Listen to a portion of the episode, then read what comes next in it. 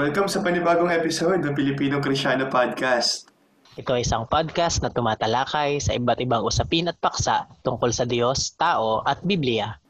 At kasama niyo pa rin ako si Sam. At ako naman si Phil. At ngayon, Phil, meron tayong isang interesting na paksa na pag-uusapan.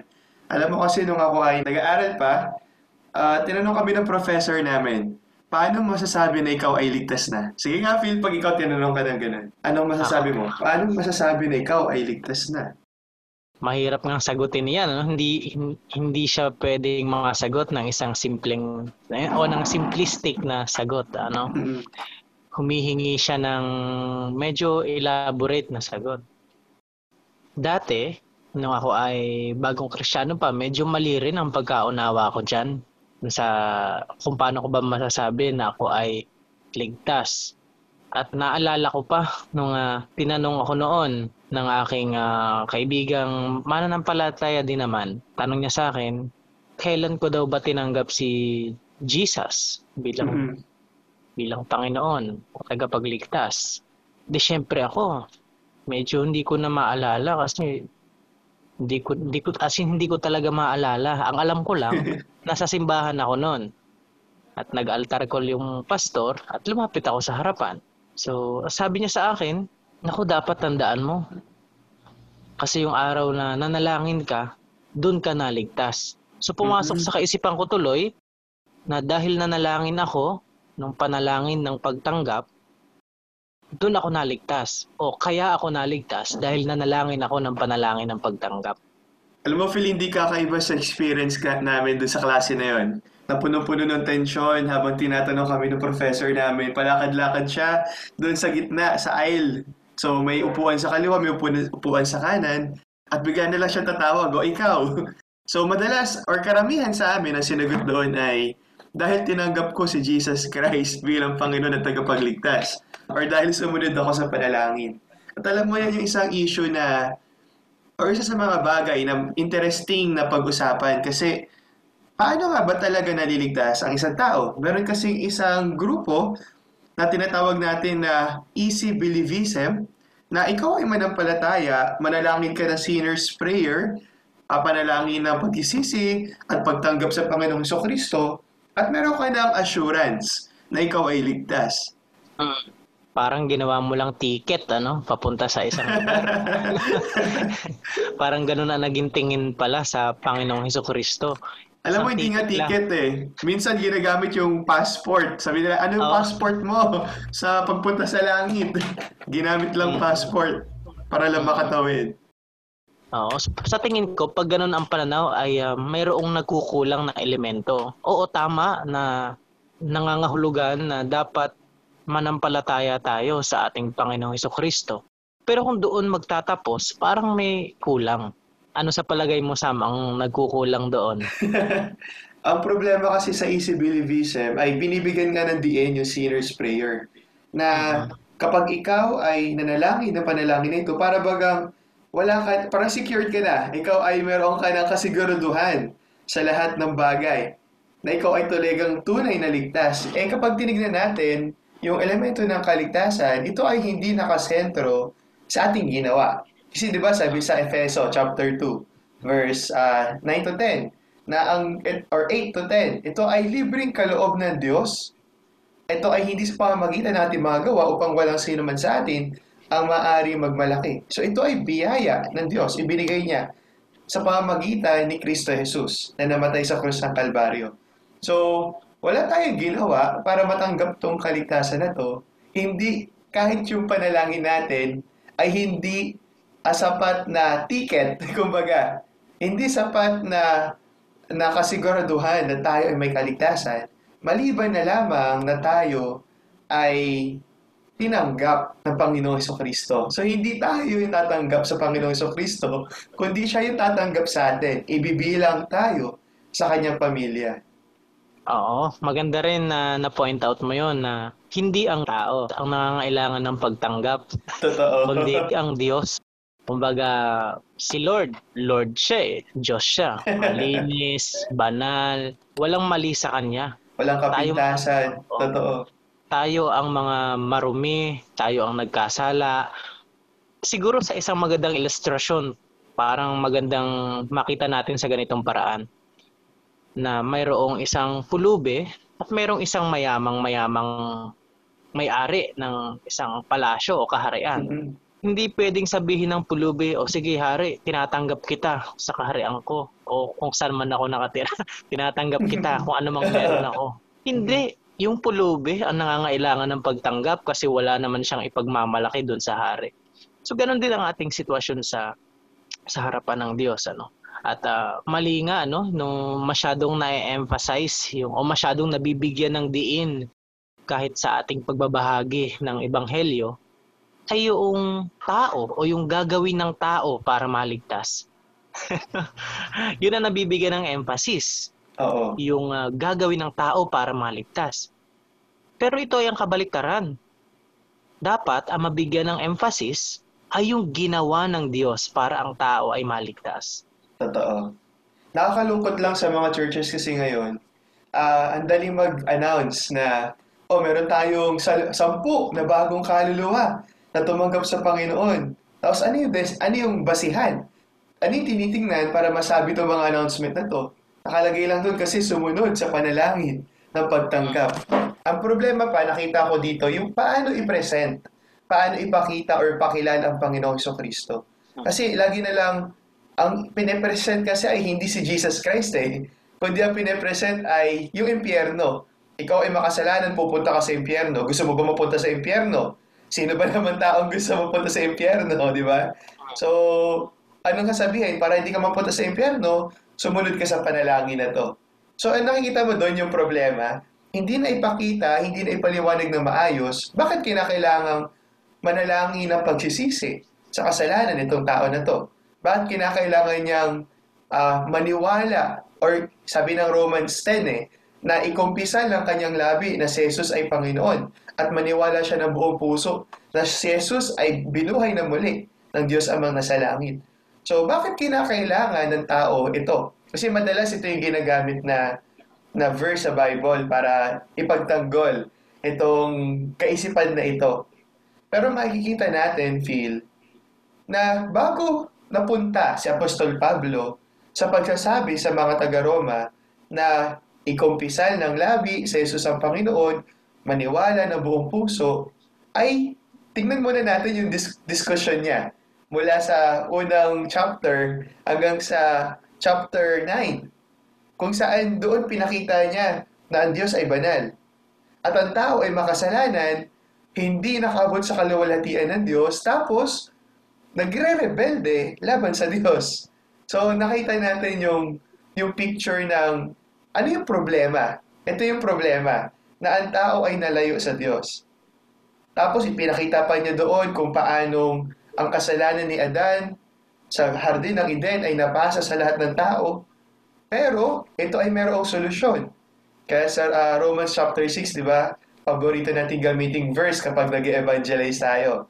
Na ang kabayaran ng kasalanan ay kamatayan, ngunit ang libreng kaloob ng Diyos ay buhay na walang hanggan sa pamamagitan ni Kristo Jesus. So, nais, nailagay muna, na ilatag yung mga pundasyon, yung mga katotohanan, ang Diyos ay banal, ang tayo makasalanan, walang magagawa para iligtas ang kanyang sarili at nangangailangan ng pagliligtas ng Diyos. At ang isang taong iniligtas ng Diyos, ang isang taong na kay Kristo na, ay kayang sabihin ng kanyang labi. Ito ay hindi lang basta bigkas na sabi nga nila tulak ng bibig, kabig ng dibdib. Hindi ganito yon Hindi lang basta binigkas lang ng labi, kundi ito ay pagpapahayag na ikaw ay buong puso, ikaw ay naintindihan mo ng iyong isip yung katotohanan na si Jesus ay Panginoon. So, hindi lang ito bukang bibig, kundi ito ay may katotohanan sa iyong buhay. At yung paniniwala ng buong puso ay pananampalataya na hindi maaaring gawin ng isang taong wala kay Kristo. Tama yon Sam. Ano? At isa pang danger na nakikita ko dyan dun sa maling pag-present ng gospel ay yung uh, danger na ito madalas kong naririnig eh, kahit sa. Facebook. Mahal ako ng Diyos, tinanggap ako ng Diyos sa kung sino ako. Hindi ko na hindi ko na kinakailangan magbago. Parang malaking problema nga 'yan. malaking problema 'yun. Kumbaga kung na, kung ako ay namumuhay sa kasalanan ngayon, tinanggap ko si Kristo, hindi ko kinakailangang iwan yung marumi kong pamumuhay. As long as tinanggap ko naman si Kristo, punta ako sa langit. Ganun ano? So kaya kaya kanina natanong ko sa iyo Same, parang meron nagkukulang. Una nga mm. doon ay yung uh, hindi nabibigyan ng emphasis ang ginawa ng Diyos, kundi ang nabibigyan ng emphasis ay yung ginawa ng tao, yung, yung panalangin na pagtanggap. Pangalawang nagkukulang ay yung uh, bunga ng pagkakaligtas. Hindi ko sinasabi na kinakailangan nating magbago para maligtas. Pero ito ay hindi may iwasang magkaroon ng pagbabago sa isang taong tunay ngang naligtas. Totoo. Pa, hindi ko makakalimutan yung illustration na binanggit ng isang preacher. Sabi niya, na late siya. E di, nag naggawa siya ng alibay ngayon, ano? At ang sabi niya, kasi papalabas na ako ng bahay, and then ganito, and then ganyan, and then nabangga ako ng ng truck na may daladalang troso. Malaki. So gaano kalaking truck yung nakabangga pala sa kanya, kaya pala siya na late. Pero yung kanyang damit ay uh, malinis na malinis pa rin, walang galos, walang kahit na ano. At ang sabi nung pinagsa nung, nung kausap niya, hindi ako naniniwala sa iyo. Hindi ako naniniwala na nabangga ka ng napakalaking truck na may dalang troso.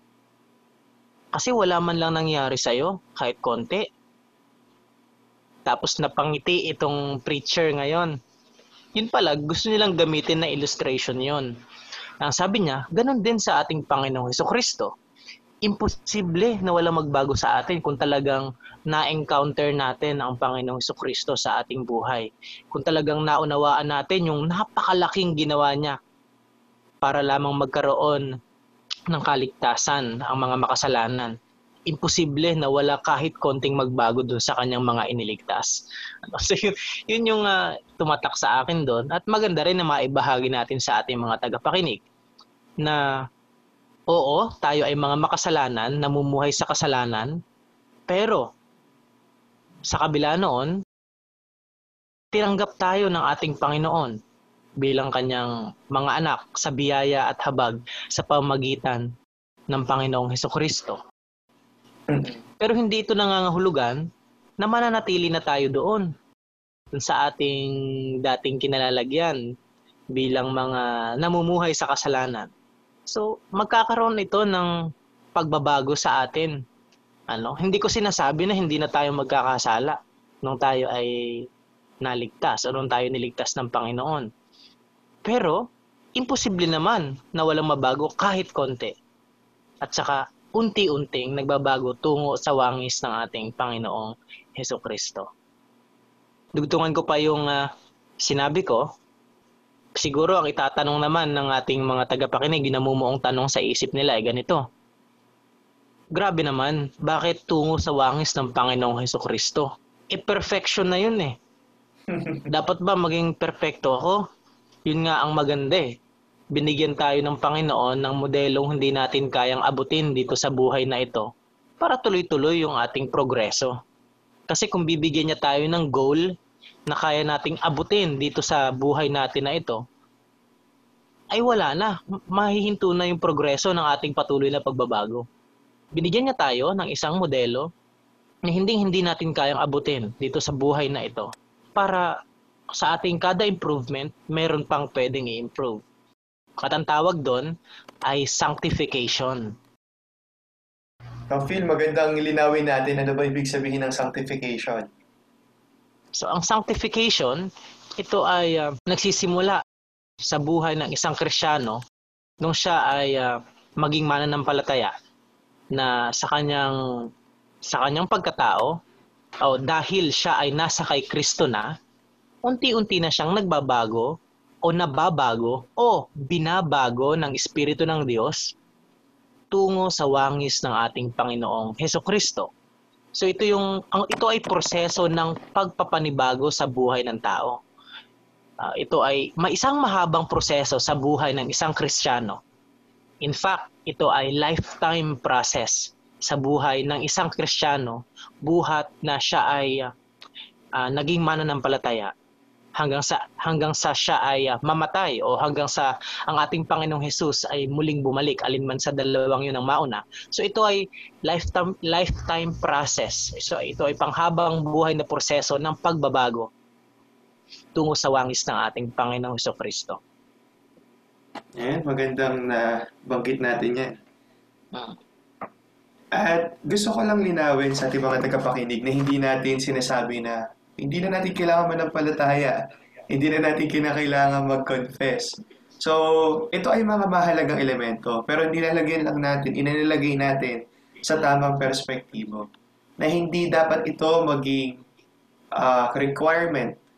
Ibig sabihin, hindi siya kinakailangan na gawin mo para ikaw ay maligtas. Hmm. Kundi ang kinakailangan lamang ay yung ginawa ni Kristo Jesus. Yun ang inatatanging requirement eh.